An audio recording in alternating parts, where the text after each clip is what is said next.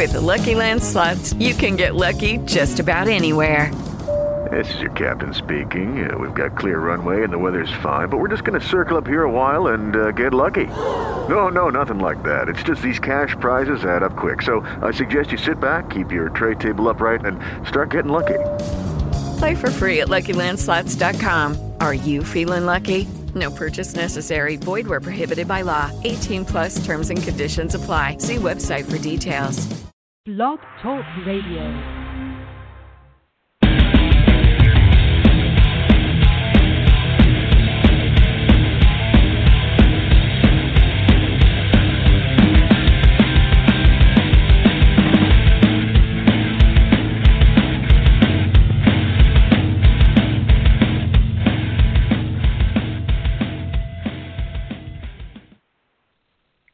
Hello and welcome to the Major League Fantasy Baseball radio show on Blog Talk Network. I'm your host once again, Cole Freel, coming here on uh, Thursday, April 25th, uh, the day of the NFL draft for, for many football fans. But on today's show, we'll once again be covering baseball.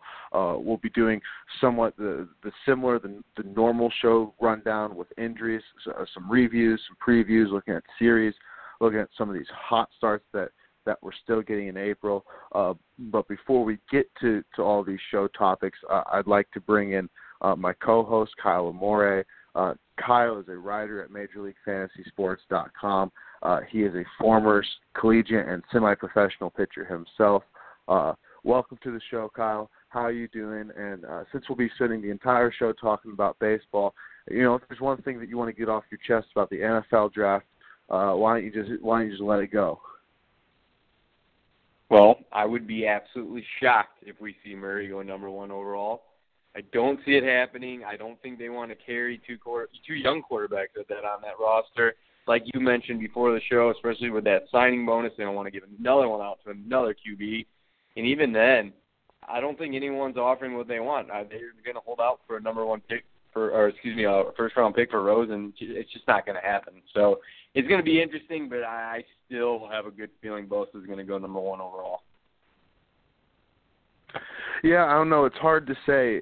In my opinion, it's definitely not the right move, just from the standpoint of, uh, for all things considered in the offensive line, I, think Rosen deserves another year, and it's so hard to trade up for a quarterback one year uh, just to throw him out the very next year. This is very interesting draft class, though. Dwayne Haskins is actually the quarterback I, I like quite a bit. Uh, a very heavy defensive line draft, but uh, enough of that. We'll, we'll move on to the baseball. Uh, before we get started with the baseball, though, I would like to remind our audience about our partner, Thrive Fantasy. Uh, Thrive Fantasy offers a, a different platform for the daily fantasy game.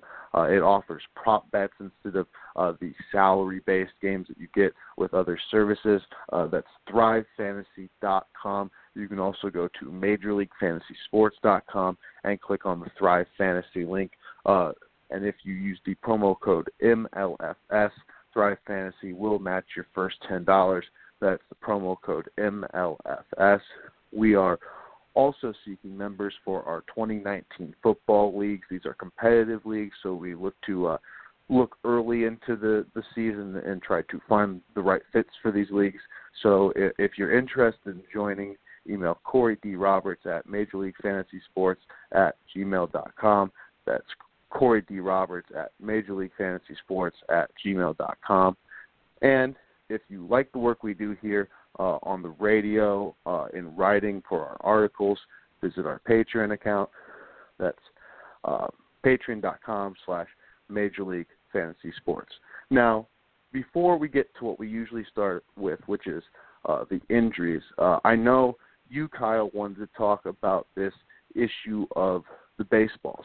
Now, a lot of people are familiar with people talking about uh, the changes in the baseballs in general. This is maybe a little bit of a different subject matter. Uh, this is the minor league baseballs and how they've been changed uh, to be more like the major league baseballs. Uh, would you like to take it from there, Kyle?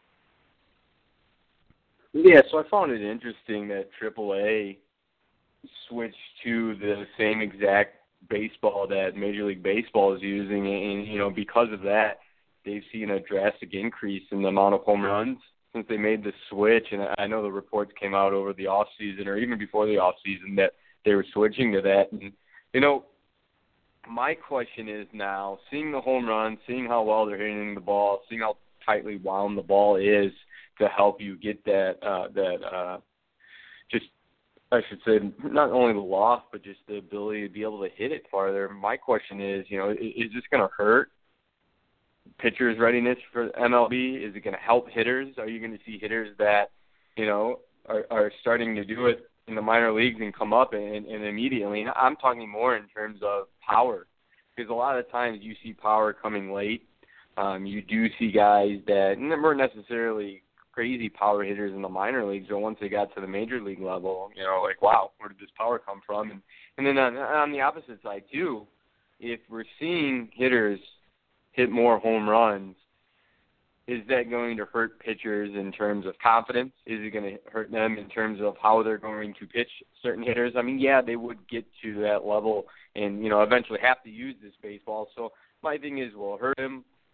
Will it will not hurt them? You know, will give them an advantage because they are doing it at the AAA level. So Know. That is just my take on it. I, I can see both ends of the spectrum, but I thought it was interesting that AAA did switch, and then all of a sudden we saw, or we've already seen an increase in the amount of home runs hit at AAA.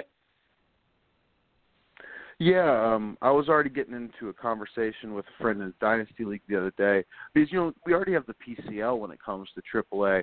Uh, the PCL being the league that has uh, teams in like Colorado, Las Vegas, uh, where there's so many hitter-friendly ballparks that that league has such a, such a high ERA. It's so hard to judge pitchers and hitters already uh, when they're in the PCL.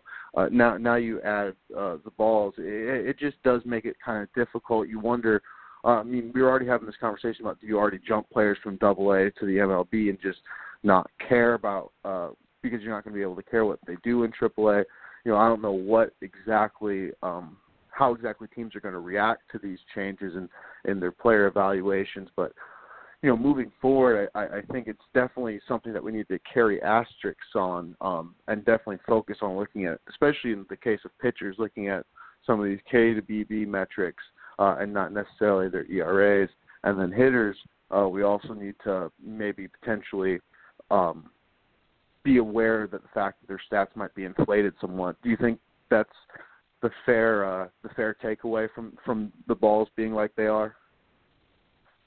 Yeah, I, I think for the most part, I, I think for a hitter's standpoint, I don't necessarily think they would be as affected as much. Yeah, you might see an inflation in in the home runs, but I mean, if a guy's think about it, if he's an all or nothing, if he's going to strike out or you know go for the long ball, you're going to be able to catch on to that still, regardless. But my thing is more or less for the pitchers, like you mentioned, you can't really put a whole lot of stock in the ERA if you're looking at that at the PCL, you know. And now you're seeing the balls fly out of the ballpark too. I, I think you're really going to get these scouts and and guys that really look into it, not necessarily the metrics, because again, if you're hitting home runs constantly, you're not going to be able to do that. But really looking at the fundamentals, looking at their placement, looking at the velo on different things, can they take some off? Can they, you know, add some to their pitches? So I think you'll see more of a mechanical aspect in, in terms of viewing some of these pitchers, especially with you know ERAs uh, being an outlier. Yep, sounds good. And uh, we'll move on to the injuries. Um, so we have two injuries written. They aren't necessarily new injuries here in Aaron Judge and Giancarlo Stanton. Uh, one injury that is new is, uh, I believe, Clint Frazier uh, hitting the injured list. Uh, the Yankees also trade for for Cameron Maybin. Um, what, what's your take on this situation? Obviously, one of the most common narratives we've had so far this season is the Yankees being constantly injured. So, um, how how has this situation continued to fold, and, and how soon do you think some of these guys are going to get back? Yeah, so Aaron Judge is kind of, you know, it, it's just a question. You you got to think about it with your oblique. When you're swinging a bat, your obliques are always going to be involved. So with him, I mean, it, it, again, it's another one of these injuries where you're you're taking away what he can do for baseball to get prepared to be able to play baseball. He's going to have to wait it out. There's going to be a lot of downtime in just you know anti-inflammatories and, and, and really just. I mean, I'm sure you'll see him getting therapy on it in terms of heat and, and, and ice and you know uh, massages here and there. But it's another injury where he's just going to have to rest. He's not going to be able to swing the bat. Even when he gets ready to swing the bat, they're going to have to make sure that that oblique strain is is almost healed. You got to remember, too, strains are minor uh, minor tears. So there is a minor tear in in that oblique of his, and it's his left oblique. Uh, excuse me, oblique. And being a right-handed hitter, when his torque, you know, when he starts to swing that back and you start to see that that torque towards the core there, that's that left oblique that's going to be engaged in that swing. So again, for him, a lot of downtime won't be able to hit. Not probably, I mean, he'll probably be able to jog, and, but there's not a whole lot of lifting he can do. So you know, it could be a, a two month injury at the at the least. Um, now with Giancarlo Stanton, I did read reports that he is getting closer. Um, to being able to swing a bat too. I mean, with that bicep strain and and for as big as he is, you know, he, he's got to make sure he's healthy too.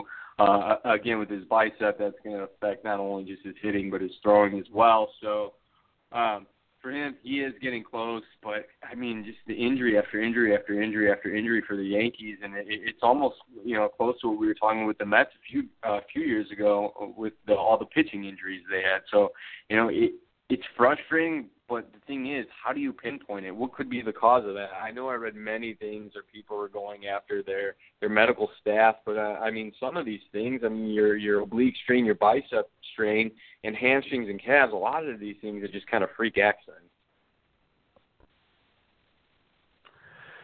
Yeah, and then um, do you have any idea what the the timetable for return is on Giancarlo Stanton?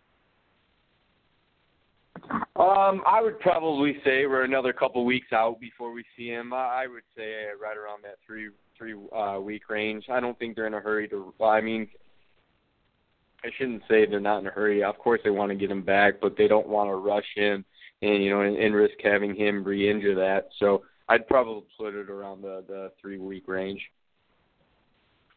Yeah, it's hard because you know you look at these Yankees and uh, they haven't been doing terrible in terms of the win loss record, but at the same time, you know you know even though the the Red Sox aren't if the season ended today the most competitive team record wise, you know that they will most likely be there by the end of it, and then even though Meadows has been hurt and they've had a little bit of things slowing them down recently, uh, the Rays have given us, you know, this feeling of legitimacy. So, you know, the Yankees can't afford at the same time to fall too far behind uh, even though they have this team that that looked at the beginning of the season uh, so deep. Going to the other side of New York, um, Jacob Degrom. Now I don't remember necessarily, or I don't know what the official report ended up being. If he got an MRI, or if they decided that he didn't need an MRI, which was uh, a weird twist that I that I heard uh, in the story. But he seems to be healthy. Is is the bottom line uh, which is a big sigh of relief, obviously, for the New York Mets. Um, do you, do you think there's anything to talk about in, this Degrom situation further? I'm going to say I'm going to have to assume no, um, especially with the MRI coming back negative. I think if there was anything to it, we would see him missing multiple starts. Um, I I kind of took a beating earlier this week talking about it on Reddit, where you know they never really specified where the elbow injury occurred. If it was on the inside of his forearm, uh, uh, the elbow, I would be really concerned. If it was on the outer part, where you see uh, like tennis elbow them, that's that's just normal. Everyone's gonna get that. I got it constantly. But then when I had issues with my elbow, it was all on the inside. So if it was on the inside of the elbow, I'd be greatly concerned. But the fact that everything came back negative, and and you know, and the fact that he's going to pitch here again and he's not missing multiple starts, I, I think is a good sign. I, I, I again, it could just be a little overuse. We don't know. Maybe he slept on it wrong, but the fact that the MRI came back negative, I don't find it a huge concern. And then one last injury we have on this list didn't seem like a very big injury uh, week this week, which is good because we've had some rough ones uh, recently. Is uh, Nathan Eovaldi um, surgery Tuesday to remove loose bodies from his elbow. Um, anything uh, to add on either the timetable or or what this injury is uh, for the pitcher Eovaldi? Yeah, I, I think it can be a concern for this team. I, I mean, if, if you look at Boston's starting pitchers, they really haven't been anything special. If you look at the ERAs out of their five starters, I mean, other than David Price, everyone has inflated numbers Their whips are where we wouldn't think they would be. You're talking, you know, Porcello's got a whip almost a two and a half, which is absolutely horrendous. So um, now with Eovaldi, the thing is, again, as I mentioned, I mean the starting rotation really can't afford to, to take a hit. You saw uh, Hector Velasquez go in there and, and uh, get to start the other day. Um, the significance of it, we really don't know how much time he's going to miss. Uh, if I'm not mistaken, Brandon Morrow had the same issue with the Cubs. He had loose body removed last year. He missed uh, the rest of the season, and he still hasn't been back. So I mean, this is a, a thing depending on how well he recovers from it. And it, it, it's a minor surgery, but the thing is, when you're cutting into muscles like that, you prolong the healing process because now you got to heal those muscles too and get that strength back up. So, I mean, this is something that could see him possibly not get back to the postseason if he even comes back then. So it's something to monitor. Again, with Boston starting rotation, it's not something you know you, you want to see happen. Yeah, I agree. Um, you know, uh, we're we're dealing with all these injuries. It seems like again the common theme in this American League East. So uh, we'll, we'll continue to monitor these injuries as we go forward, and, and obviously try to bring uh, the new injuries uh, as they come out. Uh, but moving forward, we, you know, we kind of buried uh, one of the biggest leads in this show uh, because because it didn't make our initial uh, paperwork uh, because of the call ups, the late call ups of Vladimir Guerrero Jr., uh, Carter Kieboom, uh, as well as a couple other recent call ups that, that have happened across the sport, like Michael Chavis, uh, Cole Tucker, uh, and, and also Pirates outfielder uh, Bryan Reynolds. Obviously, there's so much to get to here. You know, in, in terms of Vladimir Guerrero Jr., less so things that you're doing with him in fantasy leagues because he was drafted everywhere uh, and highly drafted everywhere. Uh, but just excitement is based to see him play in, shallower leagues. A lot of us were not expecting Carter Kieboom to be up, especially this early this year. So, so that's obviously uh, something that that people need to look out for. Uh, add him in shallower leagues, ask questions later, um, and and see how the usage pans out. But uh, what, what do you think about these these minor league call ups uh, what what sticks out to you? Uh, how how you feel about these, Kyle? So yeah, so I, I thought the Carter Kieboom one was extremely interesting, uh, just because you know they wanted to make sure he was ready to play second base, and when they called him up, they wanted him to play second base. But I mean, Dozier's kind of struggled early on, and you know, just to, I guess to get a boost. I mean, Kieboom's been doing extremely well. If you look at his numbers here in AAA, I mean, he's been on fire. Batting average just under you know 380, OBP over 500. I mean that's that's phenomenal, and he has gone deep three times. So you know he's he's locked in. I think this could give him a boost.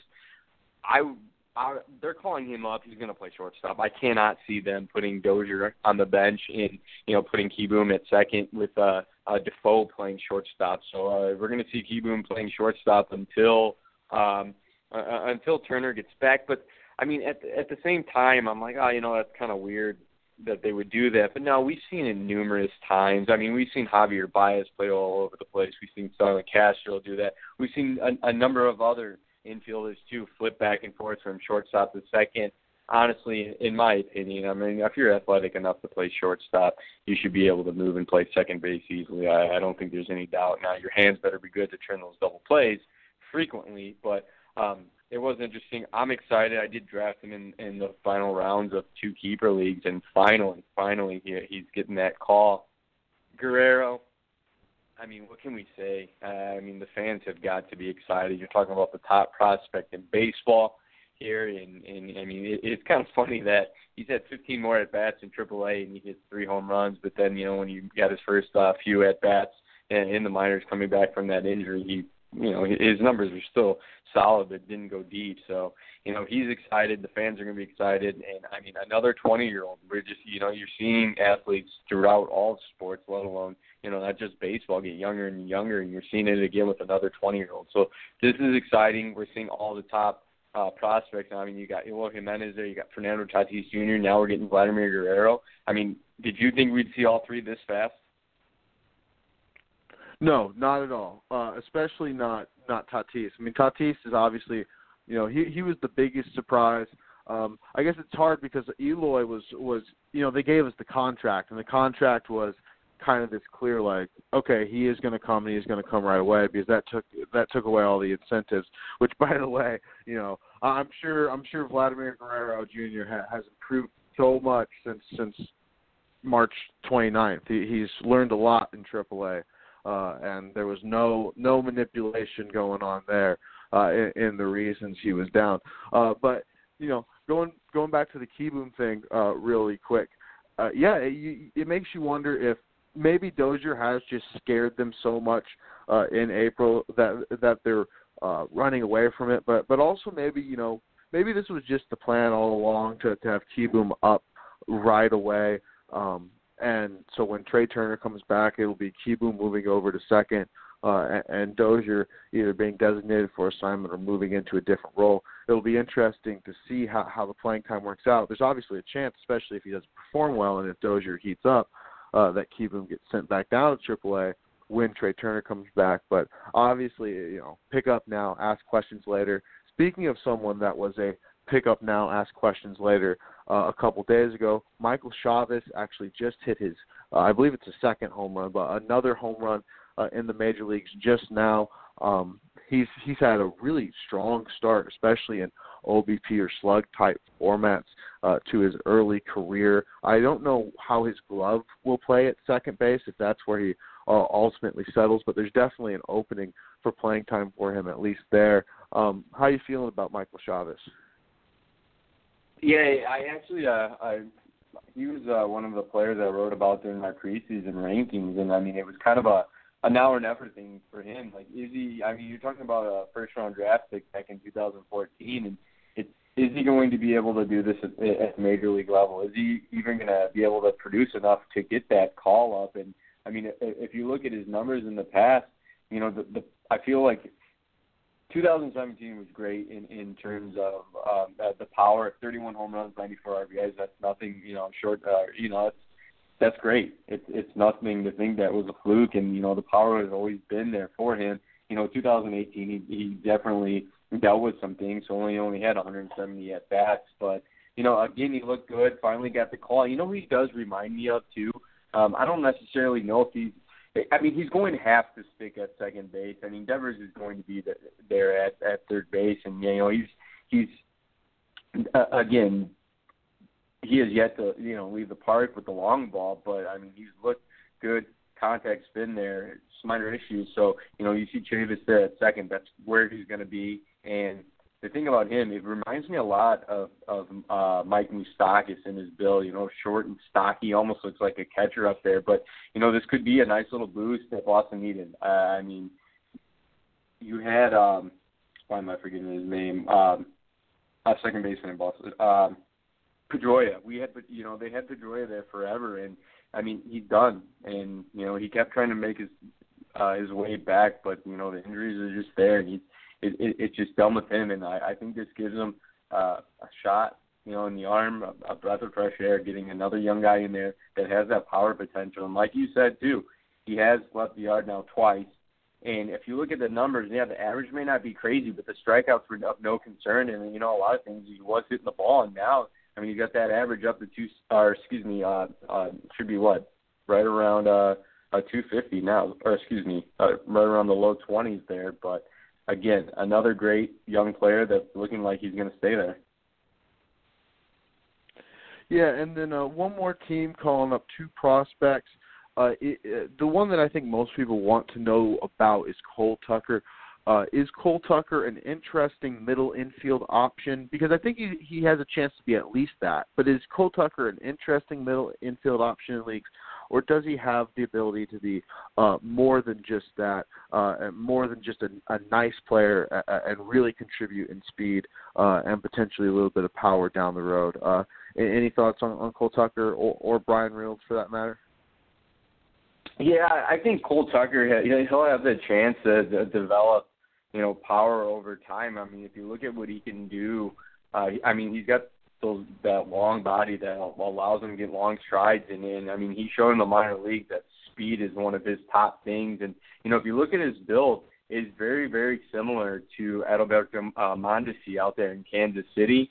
I don't necessarily know if he's as talented as him, but I mean, coming out of the first round, you you would think so. But I, I think he could develop into a 2020 player. There's no doubt about it. Again, a lot of times that power will come later on in a player's career, and I mean the speed is there. He went deep in his first game as a big leaguer, so that's pretty exciting. So he's definitely a player um, uh, to keep an eye on. And again, struggles will be there at, at times, but uh, I mean, so far, and, and I mean with the strikeouts too. I mean, he is striking out. He's got six strikeouts and 17 at bats, and it's over uh, 30%. So again, temper expectations, but with the speed's real, and if you look at what he's done in the minor leagues, he can hit.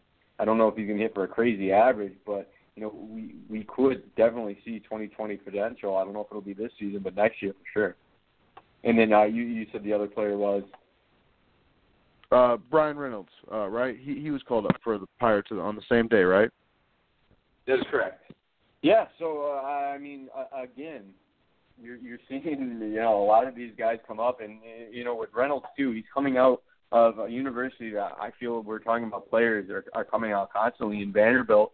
You know, and with him, I think this does give them options too, especially being a switch hitting outfielder. Uh, it, it does uh, give him the option where you don't, you know, you can play him regardless of who's pitching. And you know, if you look at his minor league stats as well, I mean, the dude is a career 300 hitter. He has shown that he can hit for pop too, and he's another guy at 6'3", 205. Him and Tucker are, are, are nearly the same size too. So I think both of them give them options. They're high draft picks for Pittsburgh, so you know, getting these guys up early, you know, it, it gives them the chance to play. And we've seen numerous injuries. Polanco just came back off the injury list for them, so you know, it, it's going to give them another look, give them some uh, youth to that lineup. I'm not saying they're old by any means, but again, whereas Tucker gives them speed, and I think down the line we'll see that power come with him but already with uh, Reynolds, there, there's no reason why he can't be a 25 plus home run hitter. Definitely good stuff there. All these players seem like they're uh, uh, people that we should be looking out for. Um, now, if you tuned into last week's show, you know that we spent the whole time talking about uh, performances that we wanted to get into through April, uh, and I think April is a good time to go over these performances because you know people do make maybe their most significant changes in the off season, and it's important to to see uh, where these trends are uh, now and, and maybe potentially get ahead of some of them. Uh, so we'll again go into it, do some fast starts, do some slow starts, uh, and, and talk about what we do or don't believe. Uh, in, uh, we'll start with a pair of twins, uh, Eddie Rosario and Jorge Polanco. Uh, Eddie Rosario is tied with Chris Davis for the American League league in home runs with 10. Uh, he's also second in RBI in 20, with 23. Um, Jorge Polanco, on the other hand, uh, doesn't necessarily have the the counting stats, but he is 17th uh, in the majors in expected weighted on base average, uh, which is just uh, Statcast's expected statistics way of saying, in many ways, that he's been the 17th best hitter so far this year, uh, based on their Statcast metrics. He has a 312 expected batting average and a 619 expected slugging percentage. So uh, while that does say he's been a little bit fortunate, what he what he's earned so far this year uh, is quite uh, a significant uh, hitter. Um, any thoughts on, on these twins? I, I think this lineup's going to be a nightmare for right-handers, or at least a a bigger nightmare than I think many people thought coming in uh, to the year. Uh, how about you, Kyle? Uh, I agree, and it's you know, and, and and that's what makes them deadly. That they can be a nightmare, and you're you see a majority right-handed starters, and them being able to throw these left-handed bats out there. I mean, it's just it it, it gives them the advantage. Now, the thing is too with uh, with, with Rosario. I mean, age 27 with him, and I, I believe he's one of the underrated players. I say I'd say 27 too. That's just giving a little props to uh, Joe Iannone because his favorite age for a, a ball player is 27 a lot of a lot of times that's when you see guys have some career years or, or really start putting it together. And I mean, if you look at Rosario now, I mean, he's headed for 20 plus home runs for a third consecutive year. You know, last year at 24, 27 the year before that, and right around that, you know, high 280s, 290 average. And you know, he's underrated. I mean, he gives you the home runs.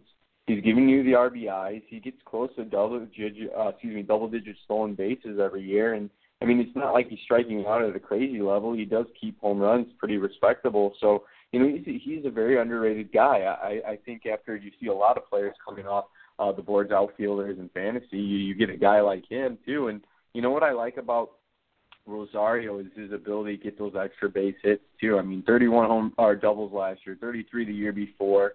You know, he he he was really legging out the uh the triples his rookie year back in 2015. So he he gives them a lot of options of what he can do.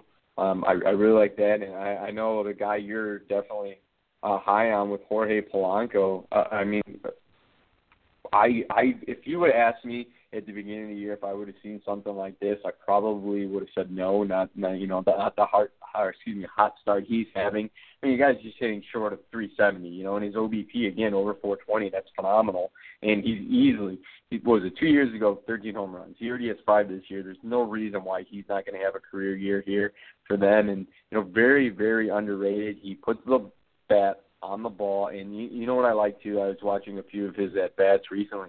Not only is he switch hitter, but he can barrel the ball often from both sides of the plate, and I think that's what makes him so deadly is the fact that you know he may not necessarily. You, you, see guys you um, that you're seeing more power from one side of the plate. You see better contact with there, but I, I was really impressed with what I saw from both sides of the plate from Polanco.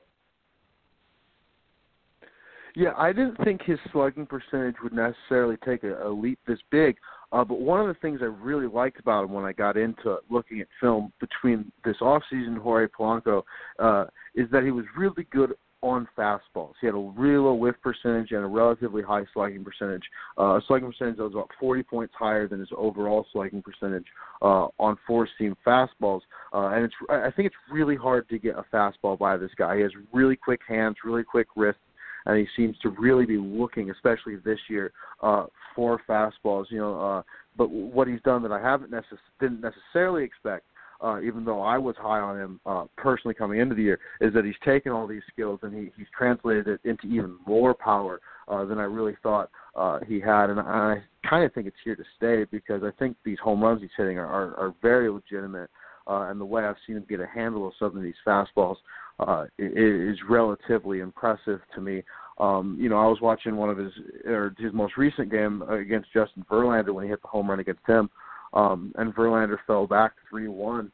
Uh, and you could just see him sitting fastball, and, and Verlander threw it 95, 96, but it, it wasn't necessarily the best location. And I mean, he just hit it. He hit it really hard, and he's been he's been sitting on those fastballs. And and I've also seen him you know make good adjustments to to off speed pitches as well. So I think he's a guy. Uh, he's not 27, but he is 25.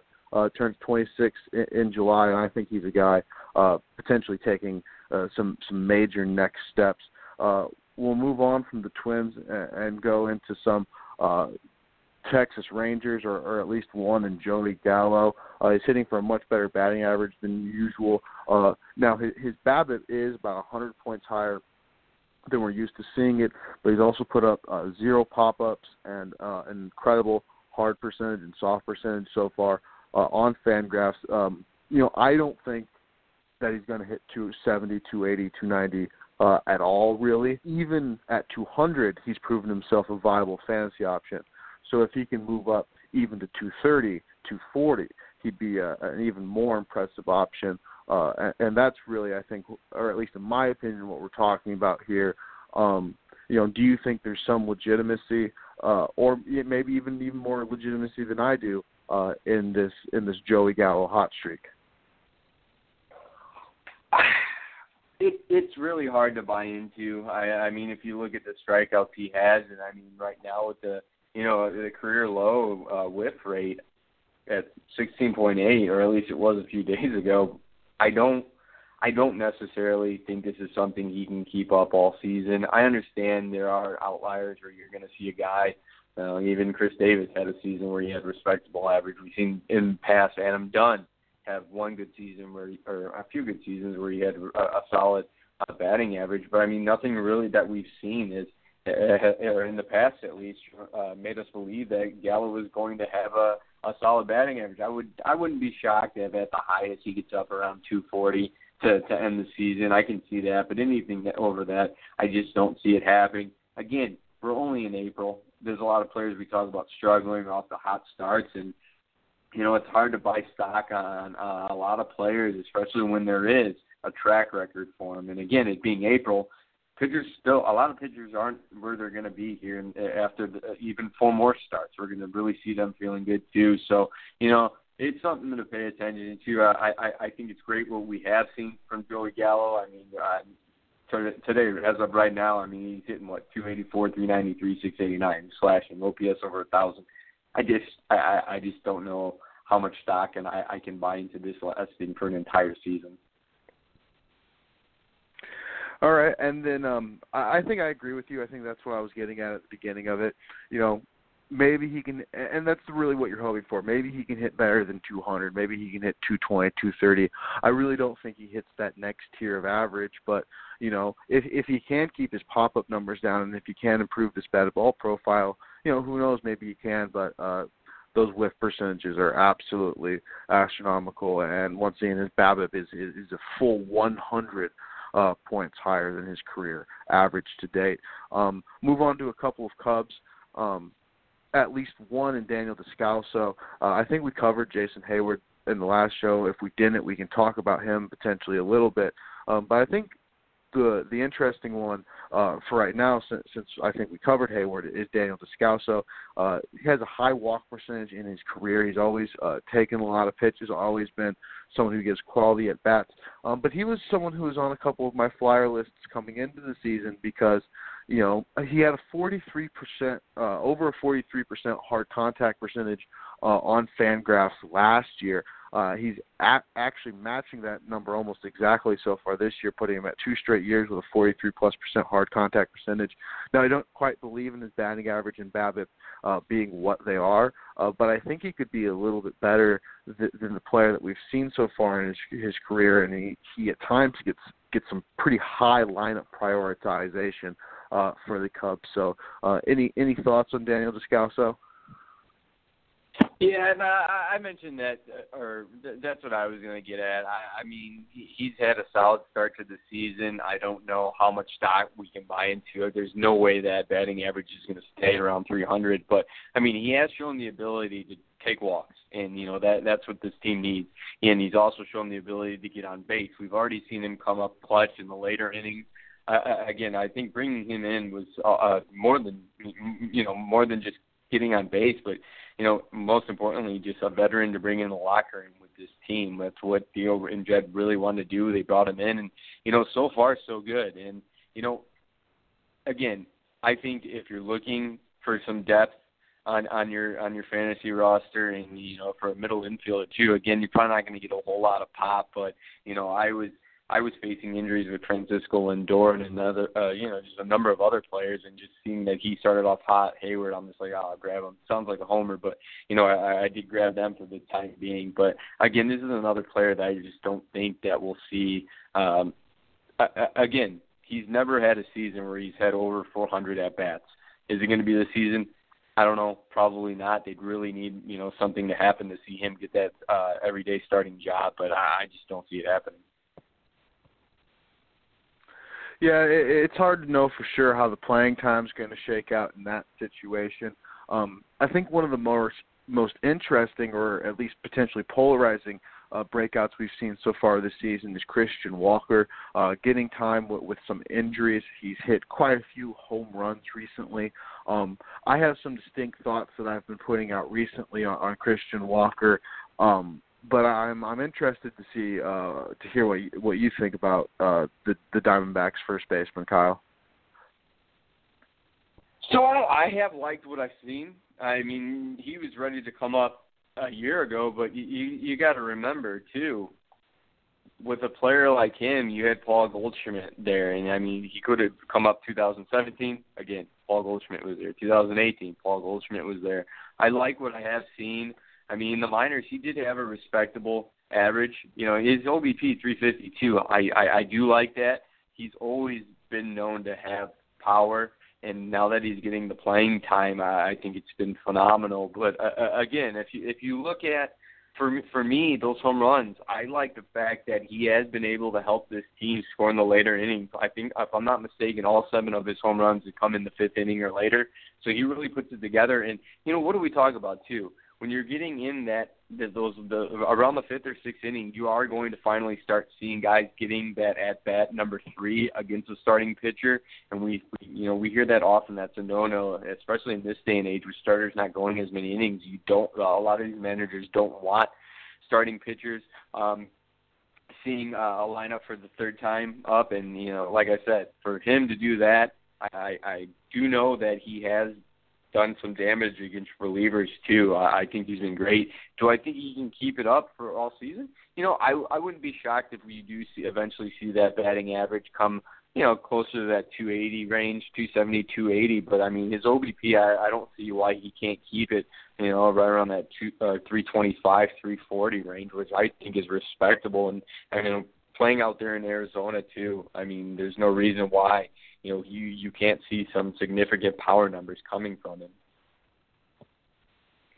Yeah, that's really I think what everyone who's been getting into to Christian Walker has been getting into is the fact that his his hard contact percentages are absolutely incredible. They're some of the best that we've seen uh, uh, in this small sample. Uh, I think they are the best in the league right now. Some of his exit velocities uh, are some of the best. Um, and and I also think he, he's definitely made a change in his stance. It's physical. You can see it. He stands more um, more even, uh, so to speak, uh, with his feet.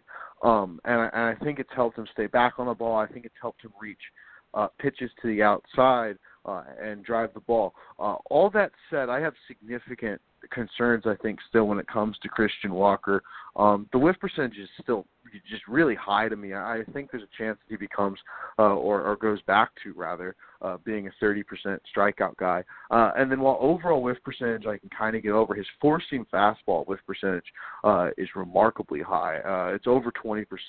Um, and and, uh, and it's still over 20%, and it was uh, in his samples before. He's also uh, been a, an uncharacteristically terrible uh, hitter against changeup so far this uh, so far in his career rather.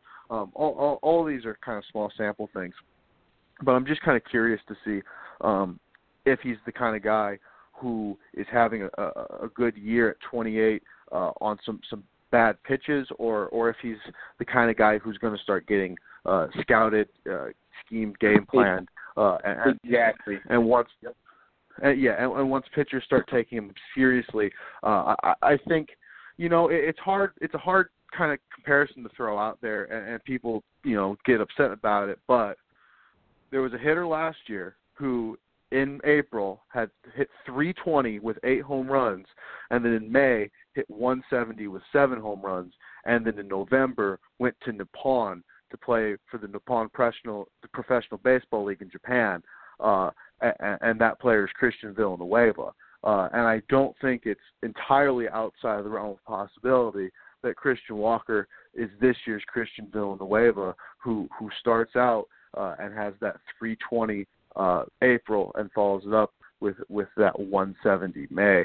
Um, moving on to some other players, um, Shane Greene has had uh, an absolutely shocking start. Um, you know, partially it's just obviously the opportunity. Um, I'm sure if Edwin Diaz had 11 or so save opportunities, he would have 11 or so saves. Um, but he's also, you know, been able to close all of those games effectively, which which does say something. Uh, however, you know, there's always the chance of trade on the horizon, and, and that trade can either put him uh, in a different closing position, or alternatively could uh, could take him out of the running for saves depending on where he goes. Uh, Jeff Samardzija, also a pitcher, having an incredible start to his season. Uh, at the time of our uh, page that we wrote up here, he was sitting at a 3.00 ERA, 115 WHIP, and a 24 to 9 K to BB. Um, anything to add on these pitchers? I thought it was interesting if you would have told me, you know, at the start of the season, it, Sean Greene, or excuse me, Sean Greene, Shane Greene would be leading the league in saves. I so there's no way. But you know, one thing about this Detroit team, I wasn't expecting a whole lot. I don't know if anyone was for that fact, but they've actually been pretty competitive. I mean, they've they you know they they put the ball the bat on the ball and you know they they've done real well and I I think some of the starts they've got out of their starting pitchers have been solid. But yeah, Shane Greene, I would I would have to say if he keeps this up for another two or three weeks, you're going to see a team make a move for him. I don't know if that's going to be the Braves. I don't know if that's going to be the Cubs. I don't know. It can be a number of teams, but I mean, once that deadline's up, the team no longer has to forfeit a compensatory pick for Kimbrel. I can see who, whichever team does not sign uh, Craig Kimbrel will po- probably make a, a run at Shane Greene. But I mean, right now he's been he's been solid. He's been a great asset for fantasy baseball. But like you mentioned, the thing is, wherever he ends up going, is he going to step in and assume that closer's role? More than likely, if you don't go to a team that absolutely needs a closer, or you know, if he doesn't go to one of those teams, probably not. You're going to see him more in that uh, seven, eight, uh, seven, eighth inning a role more. Than, you know, Redman he might be able to sniff a few saves here, but I mean, right now you're riding high with him, and you know what I like to see too from him right now uh, I mean, he is getting those swings and misses, and you know he's only given up one home run, whereas you know he, that's the thing, keeping the ball in the ballpark for a closer. And you know, uh, uh, if you look at his WHIP too, you know he has been hittable in the past. I mean, you, you're talking about a guy who had a one-three WHIP last year, one three seven, I should say, one two four, one three two. So the thing is, guys are able to get hits on him. But right now, he's a sub one WHIP. Again, I don't think that will last for an entire season, but right now he's been a, a pretty solid story. And then on the other end too, with uh, Jeff Samardzija, I don't know how much stock I can put into it. Uh, I mean, uh, another guy too that's always had a, a, a higher uh, whip for the for the most part, and you know, he, last year was just a, a horrendous season for him. You know, again, he wasn't healthy for the season, but he has been, you know, he's been no stranger to giving up home runs, and I, I think that's what we, you know, has been a key for him is just keeping that ball in the ballpark.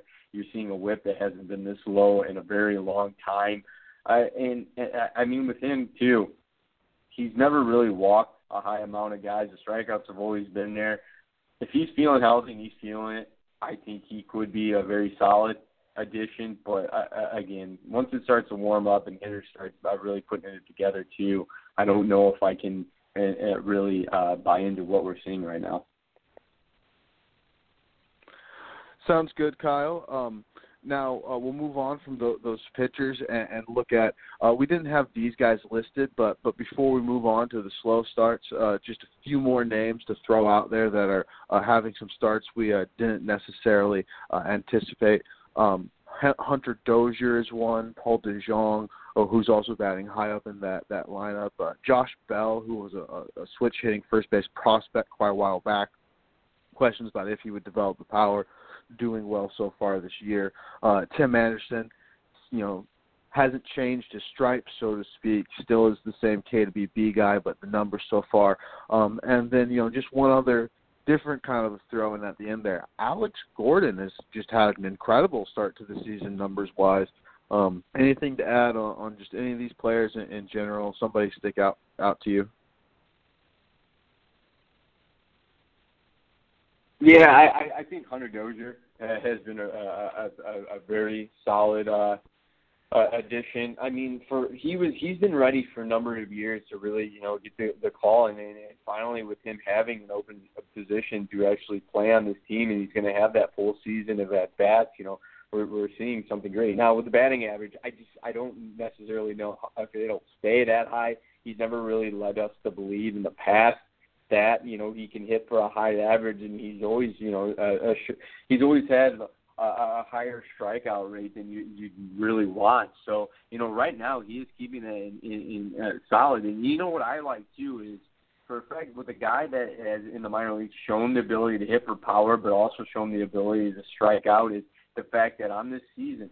17 strikeouts, but he also has 13 walks. So I feel he's he really has had a, a solid um, eye up there at the plate, and you know he could be comfortable. Maybe this is what he needed to really be able to put it together. But I, I would have to imagine that you know we would see that average come down. I I wouldn't be shocked if we see him by the end of the year and around that 250, 260 range. The home runs are going to be there. There's no question about it. I wouldn't be shocked if we see him get to 30 home runs. But the thing is too, with this team, he has seven home runs, only 12 RBIs. So what does that tell you? A lot of these home runs are coming you know, sole shots and not a lot of guys on base. And, you know, that was one of my questions about this team entry. You know, do they have enough to get on base? Can they get on base consistently? And, you know, with him, you're seeing these home runs, but I, I think would do a lot more justice for fantasy owners too if you're getting a, a lot more RBIs with those home runs that he's posted. Um, on the other end too, seeing Tim Anderson, I mean, he, there's a reason why you know the White Sox gave him the contract when they did. He's finally putting together, and he's locked in too. And I, I, I think the the talent's always been there, but I think you know it, it, it really truly has been more of a, a, learning thing with him. Um, compared to a lot of other guys that come in and just immediately put it together. Um, what was I going to say on that? Um, coming in uh, when he did, you know, uh, again started in, in in 2016 for him, but you did see him strike out a, a high rate. 2017, 116, uh, excuse me, 162 strikeouts. You know, and, and then last season 149. But he's put it together. You know, 16 strikeouts, two walks. I can live with that. You know, the thing is though with him, he's putting the bat on the ball, and you know what I like too is that he can use his legs. So he's been a, a pretty uh, exciting player to see thus far. Yeah, Tim Anderson definitely. Um, you know what's really interesting, I think, for our fantasy game is if he continues to run rampant on the base pass like he has, he'll definitely at least have the opportunity to be a, a big value from fantasy leagues. From Hunter Dozier, what I'm looking for is um, has he really become a better selector of pitches? Has he really become a better judge of the strike zone? Or, or is he just being patient right now? Um, his swing percentage is down overall, but it's down kind of proportionally O swing and Z swing. Usually, I like to see uh, people, you know, chase left, but still chase less rather, uh, and still, you know, swing at the ball in the zone close to the same amount of time. Uh, at least that's the ideal uh, for me to believe it quickly. Um, I can believe in his ability to be better in terms of walk percentage, but in order for me to believe he's a 10% guy moving forward, I'm just going to need a bigger sample, uh, or I'm just going to have to watch a lot more of his plate appearances and judge for myself how how his eye is on judging these pitches. Um, so that that does it for us with the fast starts. Uh, but before we move on to the slow starts, I'd like to remind our audience about our partner Thrive Fantasy. ThriveFantasy.com is a, a different model uh, of the daily fantasy game that offers prop bets instead of the salary platform. Um, you can go to thrivefantasy.com or majorleaguefantasysports.com and click on the Thrive Fantasy link and put in the promo code MLFS, uh, and they will match your first ten dollars. Uh, that's the promo code MLFS at thrivefantasy.com or by going to majorleaguefantasysports.com and clicking the Thrive Fantasy link. We are also seeking members for our 2019 fantasy football leagues. Uh, these are competitive leagues, and we look to cast this net out very early. Uh, you can email Corey D. Roberts at Major League Fantasy Sports at gmail.com for more information. That's Major League Fantasy Sports at gmail.com. And if you like the work we do here, either in writing or on this show, go to patreon.com slash Major League Fantasy Sports. That's patreon.com slash Major League Fantasy Sports. So we have a couple slow starts listed here, uh, and we'll begin with uh, a couple first basemen in the NL Central, Jesus Aguilar and Anthony Rizzo. Now, I'm not too worried about Rizzo in particular. Um, proven veteran, been slow out of the gate the last couple of years, as most of us Cubs fans will know. The one I'm concerned about is Jesus Aguilar. And I was concerned about Jesus Aguilar coming into the season. I was pretty low on him comparatively um, because, you know, as a first baseman that doesn't provide defensive uh, value, I think the worry is what his utility is if they can't continuously prove that he's way better than Eric Thames uh, when it comes to versus right-handed pitching. Uh, we're starting to see him get benched a couple times. I believe he got benched two games in a row recently uh, versus righties. Um, I don't think it's necessarily time to panic, um, though. In a lot of people's opinion, it is. A lot of people are are dropping Aguilar in a lot of different league contexts. Um, I know you wrote a piece about Jesus Aguilar recently. Um, what do you think? Can, can he recapture it, or is this is this this year's Domingo Santana and Eric Thames from the previous two years of the Milwaukee Brewers? I don't believe so. Um, I, I mean, if you look at it, there are some numbers that do immediately stand out. I mean, if you look at his soft percentage, I mean, it, it is skyrocketed compared. Oh, I shouldn't say skyrocketed, but it is high, significantly higher um, this season compared to last year. I mean, it's it's almost it's, it's over six percent higher, so that is concern. That medium percentage is right around where it has been, and even his hard percentage, I mean, it is down five percent, which is definitely not something I want to see. But you know, I, I think that over time he will start getting things to go his way. I, I, I mean, for you know, if you're looking at where he's hitting the ball too, I mean, he is trying to use the opposite part of the field. Those strikeouts really haven't been a crazy concern for me. Uh, but if you look at that you know, I mean, he's at 196, you know, and, and his WOBA is down as well. But I, I mean, for me, I think a lot of it has done or has to do with getting unlucky. I mean, the context there, it's not like he's swinging at anything, uh, you know, an incredibly different rate compared to last year. One thing though that does stand out is that that swing strike rate, which is a little bit higher, taking that first pitch strike. So you know, you know what that tells me too, seeing that a little bit higher in, in, compared to years past is you, know, you you can't let pitchers get ahead of you. When you do that and you're getting letting them get that first strike on you, it, it's going to change the sequence of an at bat. So you go up two and zero oh on a pitcher. Well, you know that you're more than likely not going to see an off-speed pitch. Will they still try to pitch you outside? Probably, but they're probably going to go with the fastball. So you know that gives you you know a, a little bit of a, a a head start on the pitcher if he's trying to come back on you. Now, for me too, one thing we look at these numbers. I know I got beat up on the article uh, this, uh, this past week, but you know, guys were talking. Oh, I think it's mechanical. I think it's mechanical. And I asked, well, what is what do you see that's mechanically different? Not a single person could answer. If you look at his swing, it's almost the same.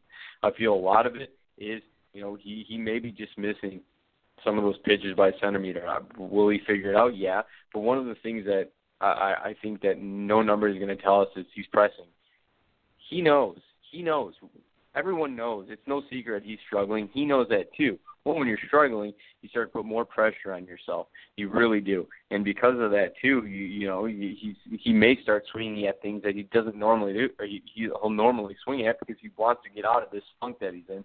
So you know, because of that, and and, and you look at some of these things, these these numbers are different, but it's not like they're they're significantly different, especially early on in the season. It's it's April if you don't think this guy's power is, is real, I, I mean, I don't know what to tell anyone. I mean, yeah, the home runs were absolutely phenomenal last year in the RBIs, but you know, if, if you look at the K percentage, right now it's not anything different than it was last year. Last year was lower than the year before, but I mean, for him, yeah, he's going to get there. I should say, there are going to be game, games like we saw where you know he's going to have to take a seat on the bench and, and let Thames go up there and do his thing, which we've already seen. But you know, it's such a small sample size looking at 2017, 2018, and now, where it's not like there's a long track record. It's only April again.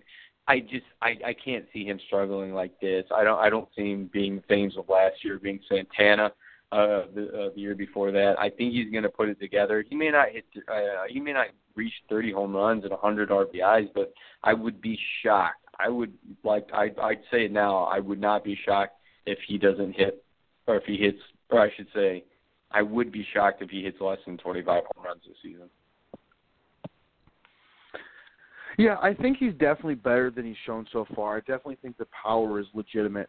Um, you know, I think my my concerns more stem from from the team he's on. I think because there's so many left-handed infielders on Milwaukee that I think the level of competition that he has to get to uh, to continuously get that that those at bats is so high. Uh, you know, I think they're going to add more people to the infield than they're going to subtract. Speaking specifically of uh, Keston Hiura uh, at some point in this season.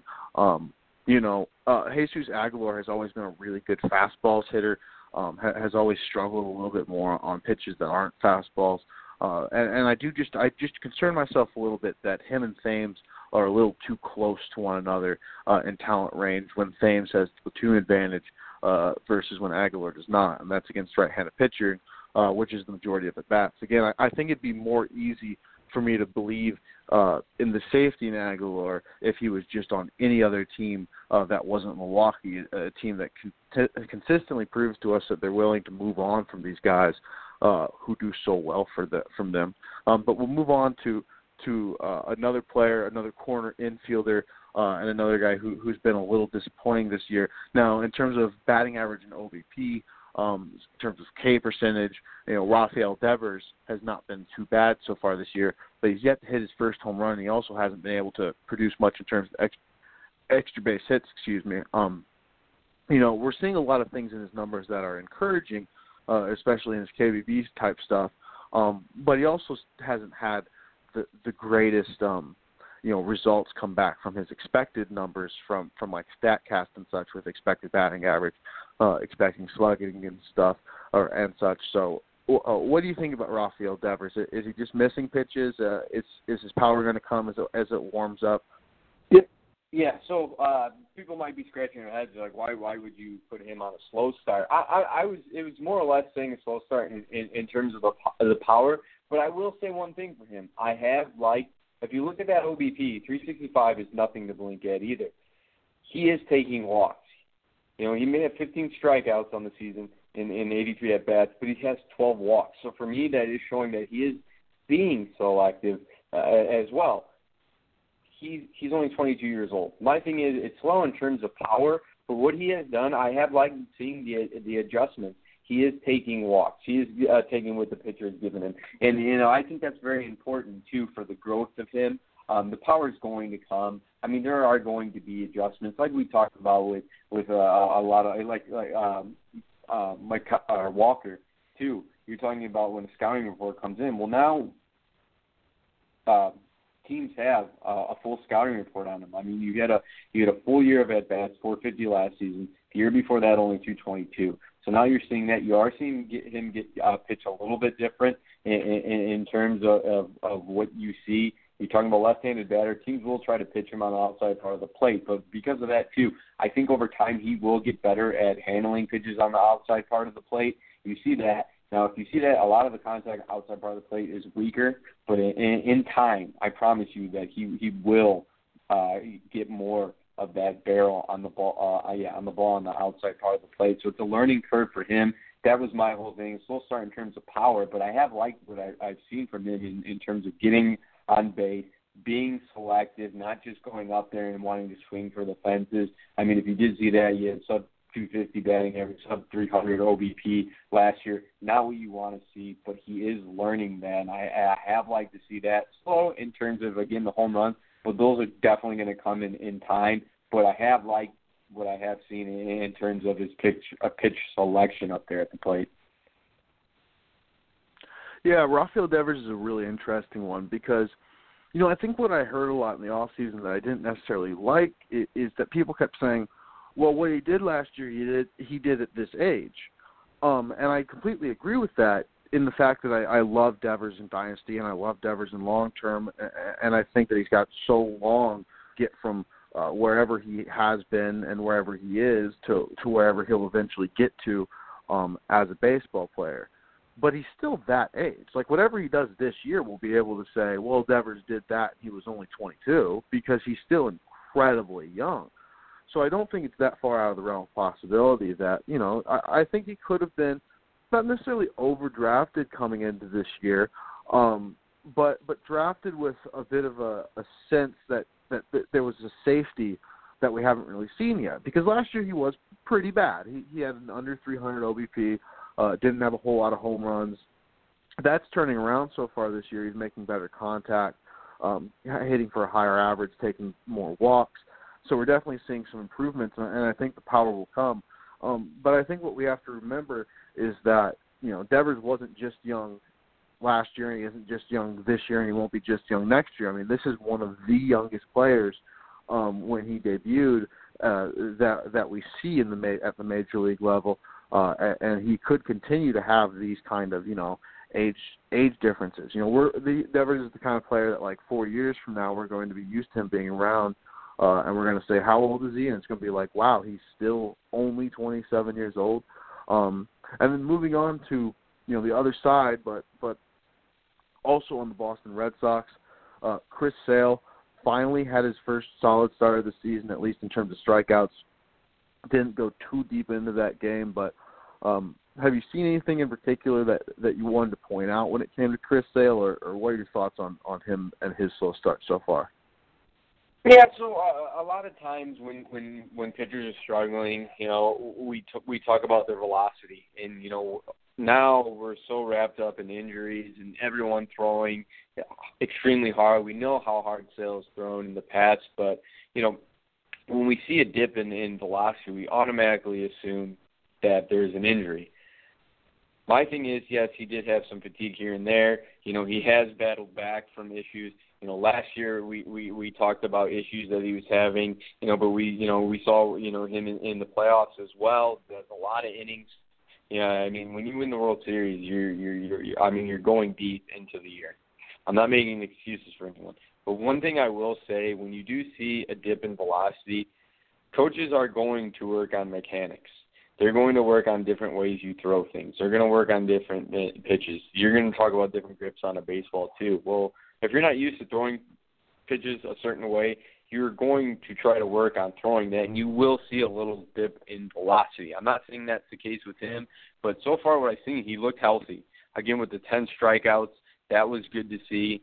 Um, I feel like now this is two straight years. We're like, oh no, is there something wrong with him? Is there something wrong with him? If there's something wrong with him, we know they wouldn't go out there and pitch him. I promise you, players are investments. You're not going to throw a guy out there to start if he's struggling and there's an injury. Or I should say, if, if there's an injury. So you know, it, it's something that I like to see. I, he finally had that good start. I think he needed it too. Um, like like I said too with Aguilar you know, you, you you see these guys and you know they're pressing. They know they're struggling. They know everyone else is struggling, especially when you play in a you know a, a market like Boston like that. He he knows what's going on. But I like what I saw um, from him. Again, not like he's walking a crazy amount of people. You know, he had two walks that, and he had one zero two two, and it, it starts prior.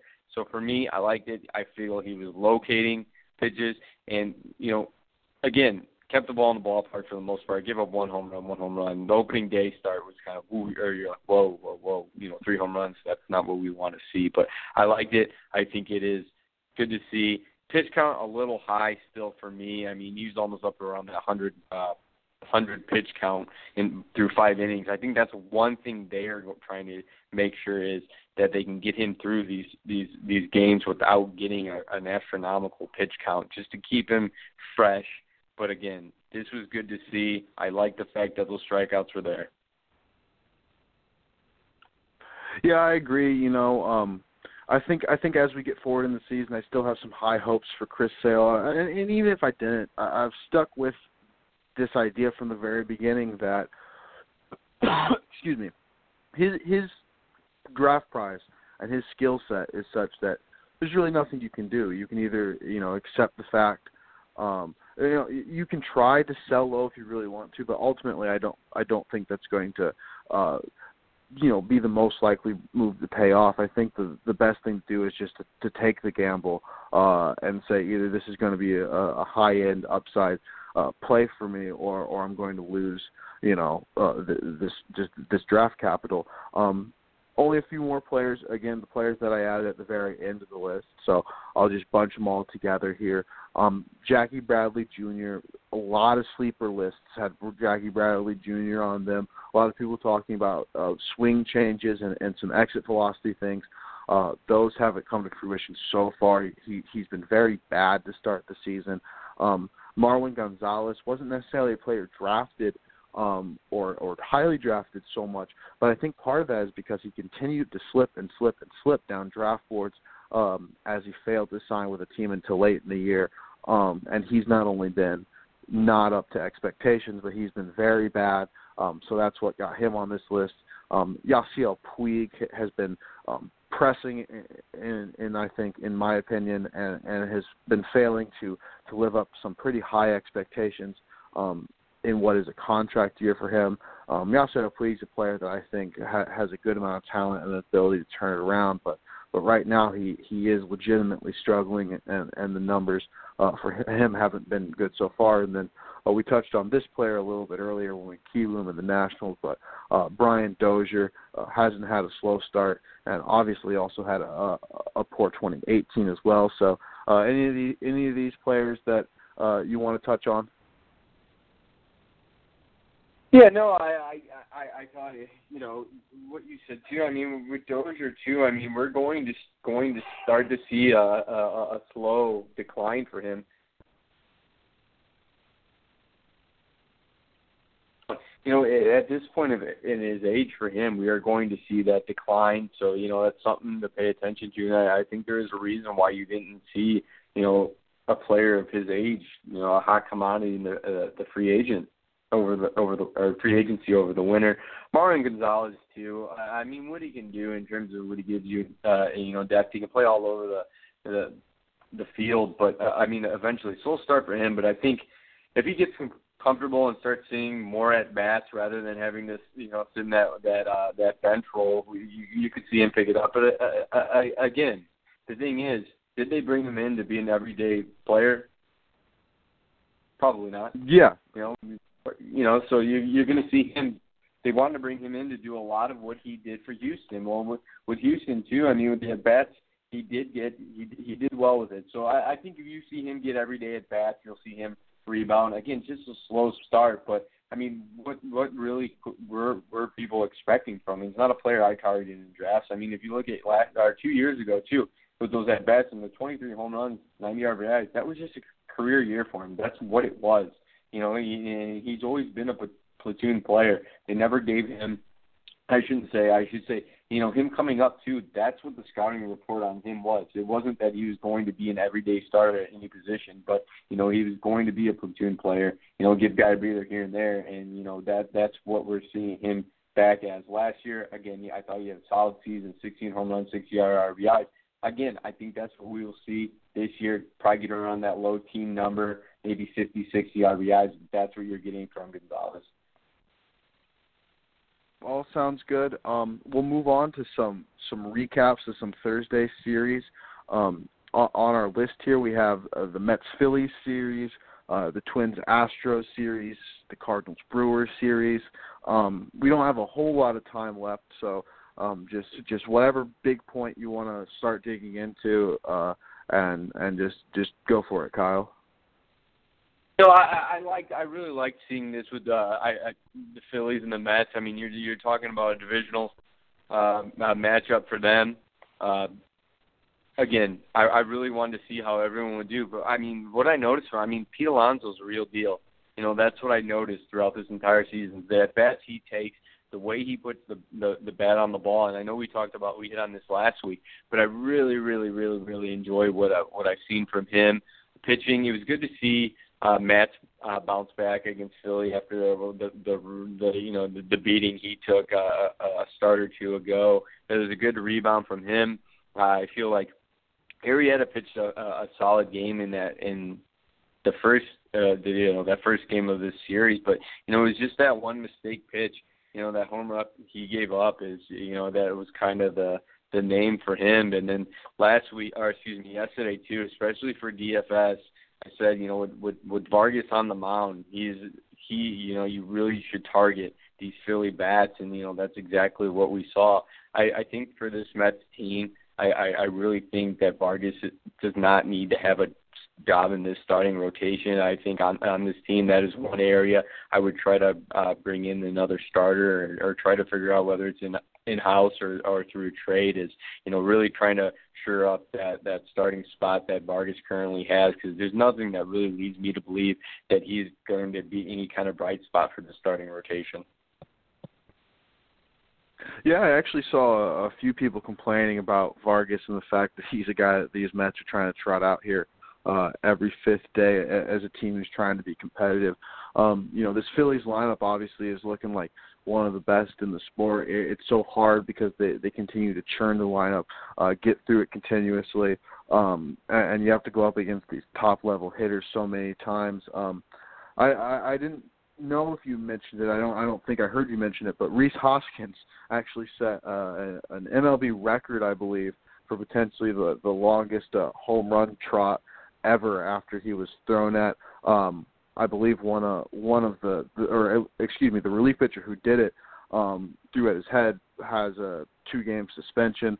Um, so so that obviously unfolded in, in the Mets Phillies uh, series um, against against the Twins, Justin Verlander had an absolutely uh, incredible start um, on the last game of that series. The the one exception um, in his start was the Jorge Polanco home run that I that I mentioned earlier, but otherwise he was he was in complete control. Um, did you did you happen to catch too much of, of this series, or, or what peaked? Yeah, no, I I I was looking more at uh, the pitching uh, matchups from this series. I like what I saw. I mean, you hit the nail on the head too with with Verlander's start. That's definitely what what we've you know uh, become accustomed to. I, I thought too, uh, seeing uh, the, the first game of the series Monday, seeing Odorizzi get the the win there, I, I thought it was good. Minnesota is going to compete. They're you know coming into the season, you know we we talked about it. They would be, you know, they're going to be able to compete. And uh, I saw a lot of experts having them uh, jump Cleveland in the standings, uh, you know, for this season. And you know, seeing Minnesota be able to hang in there, especially that first game against Houston, I like that. I think that was a, a confidence booster for for them. Um, you know, it, it took a little bit of a beating uh, uh, at Tuesday's game, but you know, it, it's going to be expected. I mean, if you look at Houston's lineup, I, I mean, you you're really looking from you know one through nine. It's hard to find any any weak spot for the most the most part. But you know, in in, in yesterday's start too, I mean, it, it's Verlander. You know, in, in you know one thing that you know we we saw him struggle with Detroit. We saw him come over and, and find out the magic, or you know, re, re, rekindle that magic, you know, with Houston. But I mean, what he's been able to do the past few seasons since he went over to Houston has been nothing short of spectacular. So you know, again, especially you're going to have to pay up in, in DFS lineups. But I mean, right now, I, I don't know if you can name a, a better pitcher to, to to get out there, especially for uh, DFS lineups. Yeah, I, I agree, and um, we'll move on now to, to some, some series for this upcoming weekend. Um, I think the one that we put on the list that sticks out most to me in the upcoming series uh, is is the Colorado matchup against the Braves. Uh, this one in Atlanta. I know they played recently in Colorado. Um, you have a Colorado offense that's finally starting to heat up, but I think what I'm most uh, excited about and intrigued about is uh, Max Fried. It, just in general, I've been been really excited watching him pitch recently. Uh, he's been a guy that I've been trying to uh, go out of my way and watch and try to figure out what I what I make make of him, excuse me, this year. Um, and then uh, according to to my forecaster right here, I believe Saturday might signal the return uh, uh, of Atlanta starting pitcher Mike Foltynewicz, which would obviously be an interesting thing uh, to look forward to. So, uh, Kyle, uh, what are you interested in by this series? Yeah, so I, I like the fact that Colorado, you know, they they really started off slow, but you know they got McMahon back off the DL, they got uh, David Dahl back off the. I'm going to call it for DL. I don't care if everyone wants to call it IL. It's still DL to me. You know they get these two back, and you know they they start getting it going. Arenado starts feeling it. He starts going. I think it was what three games in a row that he hit, had a home run. So you know they they finally got healthy and they started putting it together. Now, like you said too, Max Fried, I own him in two leagues. I think he's been nothing short of spectacular for this team, and you know he he fits the mold of what Atlanta's really done with the pitchers they draft. Another guy at six four, a tall guy, lanky guy, gives him that that that that uh you know that length in, terms of when he's going to home plate. And again, I mean he's been phenomenal. I mean if you look at his WHIP, 1.03, the guy's you know he 18 strikeouts, only seven walks. I can live with that. That's phenomenal in 26 innings pitch. And for him, he's kept the ball in the ballpark. Only one home run. I I, think he's been phenomenal. He's three and. Oh. I want to see. I want to see how he does against this uh this um Colorado lineup coming into Atlanta. I, I think it's going to be exciting. If you look at uh, uh, game two for them, uh, where, where did I have it? Where did it go here? Oh yeah, so uh, and then like you said, Foltynewicz coming back, I think this is going to be a boost from that for, for them too, especially getting their ace back. That's going to be great. And then you know Sunday's going to be good. I thought uh, Kevin Gausman pitched extremely well his last time out, so you know if, if they could potentially be looking at a a, a, week, a weekend uh, sweep against Colorado, but again, like I mentioned, it's going to be a solid test because you're seeing a Colorado offense that was absolutely, you know, putrid to start the season, not looking good at all, but they're healthy, they're looking good, and I think it's going to be a fun matchup for the weekend. Yeah, definitely. And another uh, one of those most fun matchups for the weekend that we had listed uh, is, the Cleveland Indians and the Houston Astros. Uh, this matchup's a four-game series that actually uh, is beginning right now at zero-zero in the top of the third. Um, with with Trevor Bauer on the mound today. Uh, what you really get to focus in on, I think, um, in general, is, is this incredible Cleveland rotation uh, going up against this this great Houston lineup. Uh, you, you have Trevor Bauer, Corey Kluber, uh, Shane Bieber, and Carlos Carrasco. The one I'm most interested in, obviously, or maybe not obviously, but the one I'm most interested in Shane Bieber. Uh, he he got blown up in his last start. He wasn't a guy that I was uh, the highest on compared to some, and I think he gives up a decent amount of uh, hard contact. But I do think he's a solid pitcher with some, some good upside, especially moving forward in the future. And I'm really interested to see um, again with with another tough test for Shane Bieber uh, how he does against this uh, this Houston Astros lineup. Uh, any comments on, on, on this this upcoming series from the weekend? Yeah, I was going to mention that too with Bieber to see how he rebounds. And I, I mean, you're talking about having a rough last start, and then what happens? You're like, oh, we you get to face Houston. And we know what their offense can do. I, I think you know I brought this up because not only you know do we want to see some of these pitchers, uh, uh, UC Bieber, we want to see how he's going to rebound. We're going to see Carrasco Sunday night, you know, and he he, he was pulled early on uh, last start, but they're saying it was you know nothing of major concern. So I want to you know I really want to make sure that's what we're seeing, especially for you know the the fantasy uh, uh, ramifications for that. But one thing, one thing that I really want to see now we got Lindor, or you know every Lindor's back from the disabled list. That is already paying dividends. We saw him went deep in his first game. You know, give uh, Cleveland a, a you know a nice boost. But I want to see if this really gets Jose Ramirez going. You know, now the pressure doesn't have to be on him or he has to do everything. It's got to be him, him, him, all by himself. You know, you you've got Lindor back, you've got Cargo in this lineup. You know, this is giving you veteran guys to um, to um, you know, take some of that pressure off to, uh, uh, off Jose Ramirez. You know, and he was off to a slow start. I mean, there's no question about it. It's not what anyone was expecting. And you're talking about a guy that in a lot of redraft leagues, there were people just because of the home run and, and, and stolen bases that he brings you. You know, some people were taking him number one overall, which I found ab- absolutely interesting, especially when you have guys like Mookie Betts and Trout out there. So, you know, I want to see how he rebounds after giving Lindor back in, into this lineup. And again, as I mentioned, the other veteran presence in there, but we are already seeing it. That average is up. That, or excuse me, that on base percentage is starting to slowly kind of climb up. That batting average still isn't there.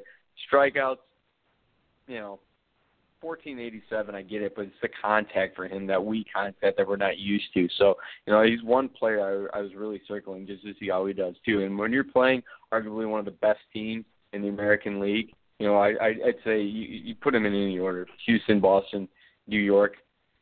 Sans injuries for New York, but you know, seeing these guys get to play them, I think that's the thing where you know you get that adrenaline rush. So Jose Ramirez is a player I want to pay attention to to see how he starts putting it together. Um, and then one last series that we had uh, covered to wrap up the show here uh, Tampa Bay at Boston. This one has uh, certainly implications. You know, obviously it's a long season, only April, but it still has long-term implications for this AL East race.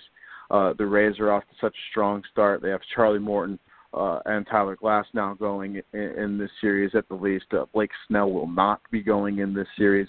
Uh, on the Boston side of things, uh, we'll get to see the the guy we talked about earlier, Chris Sale, pitch on Sunday, uh, and also uh, Tampa Bay uh, catches both of the Red Sox aces as, Price will be pitching the Friday game. Um, what do you have to add, add to this series, Kyle? Well, I'm really looking forward to Saturday's matchup of Glasnow and Price. Um, you know, if if you would have told me at this point in nearly the same innings pitched that Price would have more strikeouts than Sale, I would have said no, there's no way that's that's happening. But you know, I want to see it. Glasnow, I've seen him pitch in at AAA I've seen pitch his, you know, uh, his the times that he was up and down with with um, uh, Pittsburgh, and the issue with him was just throwing pitches for strikes, really having control of that fastball, and you know, and being able to repeat his delivery. I mean, he's six eight, so I mean, his his stride is, you know, greater than a lot of other uh, pitchers out there. But just being able to repeat his delivery, being able to locate that fastball, which he has shown the ability to do, and he still throws it. You're talking about a guy that gets up the the high 90s. So I want to see how he does it against this lineup. You know, Boston too. If you look at them, some of these hitters have had slower starts, but you know, seeing this hard throwing righty against guys like Betts against guys like Benintendi, I, I, I'm really interested to see this Saturday start. And and at the same time too, talking about the pitching and the hitting for Boston, Tampa Bay has been exciting. I mean, this team has won. They've put it together. Um, and you know, and, and seeing a guy like second baseman Brandon Lowe, seeing Yandy Diaz, which you know Cleveland definitely could use when you know Lindor started off on the DL and and and uh, Ramirez struggled. Maybe I mean he still is struggling, but you know they've been a very very very fun team to watch early on. Yeah, I'm very excited about this series. Um, Boston Red Sox, obviously, I think you're going to get a shot at seeing some Michael Chavis in that that series. We've talked about him so far today. Um, Benintendi, Betts, Martinez, such such a great great outfield and, and such a packed offense there. Um, Rafael Devers, getting to see if he can continue to turn it around. Uh, I'm interested to see if some of these Rays players, um, like Ji-Man Choi, for instance, who bats high up in that lineup, especially in DFS type situations, can start to uh, take up some slack while Meadows is gone, uh, and also try to see uh, how soon Meadows will be back. Um, is there is there any other series, uh, either past, present, future, uh, that you wanted to cover be, before we we get out here? Uh, not really a series in particular. I mean, just really, we're waiting. There's been so many hitters that we've seen struggle on, and you know, for the most part, too. I mean, people need to realize. I mean, we're only in week three, you know, of fantasy baseball, and it's still the first month of the season. Guys will struggle. I mean, it's just the way it is. I mean, you're talking about we've seen how many games with rain delays. You're talking. I'm not making excuses for anyone, but you've seen players start off in in uh, in uh, areas that doesn't have the greatest weather. I mean, baseball shouldn't be played in 30 degree weather, 40 degree weather. It's just not the way it is. That's you know, and and again, it's early on, but we're going to see a lot of these hitters battle through or uh, bounce back from slow starts. So I wouldn't necessarily say it's any uh, uh, specific series I, I'm really paying attention to over the weekend, other than the ones we really hit on. Sounds good, Kyle. And uh, I think we'll uh, I think we'll book in the show by uh, by finishing the way we started. Um, the uh, the Arizona Cardinals did not listen to our advice. They they picked Kyler Murray number one overall. It seems like either Josh Rosen's going to be a, a high priced backup or is looking to be be traded elsewhere moving forward. Uh, uh, Nick Bosa number two, Quinn Williams at, at number three, uh, Clelin Ferrell surprising a lot of people to the Raiders at number four. Um, and, and the Bucs just now about to make their pick. But uh, uh, any any quick draft thoughts on, on, on our first four four picks? Wow, I you know by today I really didn't think they were going to go Kyler Murray, but I can tell you one thing: if you're if you're a, a Madden player, he's going to be very very very fun to play with. If you're the Cardinals, not a whole lot of options or, or you know weapons for him to get the ball to right now, but I mean if they can build around him and he can move you know, as he can, and he does have an arm. He, he's definitely going to be a, a solid player. So so far, and you know, I thought it. Hey, San Francisco getting Bosa. I mean, that I, I'm sure they're more than happy getting him at number two. Yeah, I heard the Jets tried to uh, trade back, but ended up Quinn Williams. Bucs just got Devin White at the fifth pick, where we're live now. But uh, uh, that'll do it for our show today. It's been great talking to you as always, Kyle. Uh, uh, have a, a good weekend, and I'm sure I'll see you uh, or hear from you next Thursday. Sounds good, buddy. Enjoy your weekend. Thanks again. Yep. And uh, as always, I'm Cole Freel. This has been the Major League Fantasy Baseball Show on Blog Talk Radio uh, episode 154. Uh, hope you guys enjoyed it. And uh, me and Brian Roach, uh, host Brian Roach, will be doing the Sunday show this week. Uh, me and Kyle will be back on, on our normal Thursday show, this show, uh, next week around this time. Uh, so look forward to us then. And until next time, I'll see you guys.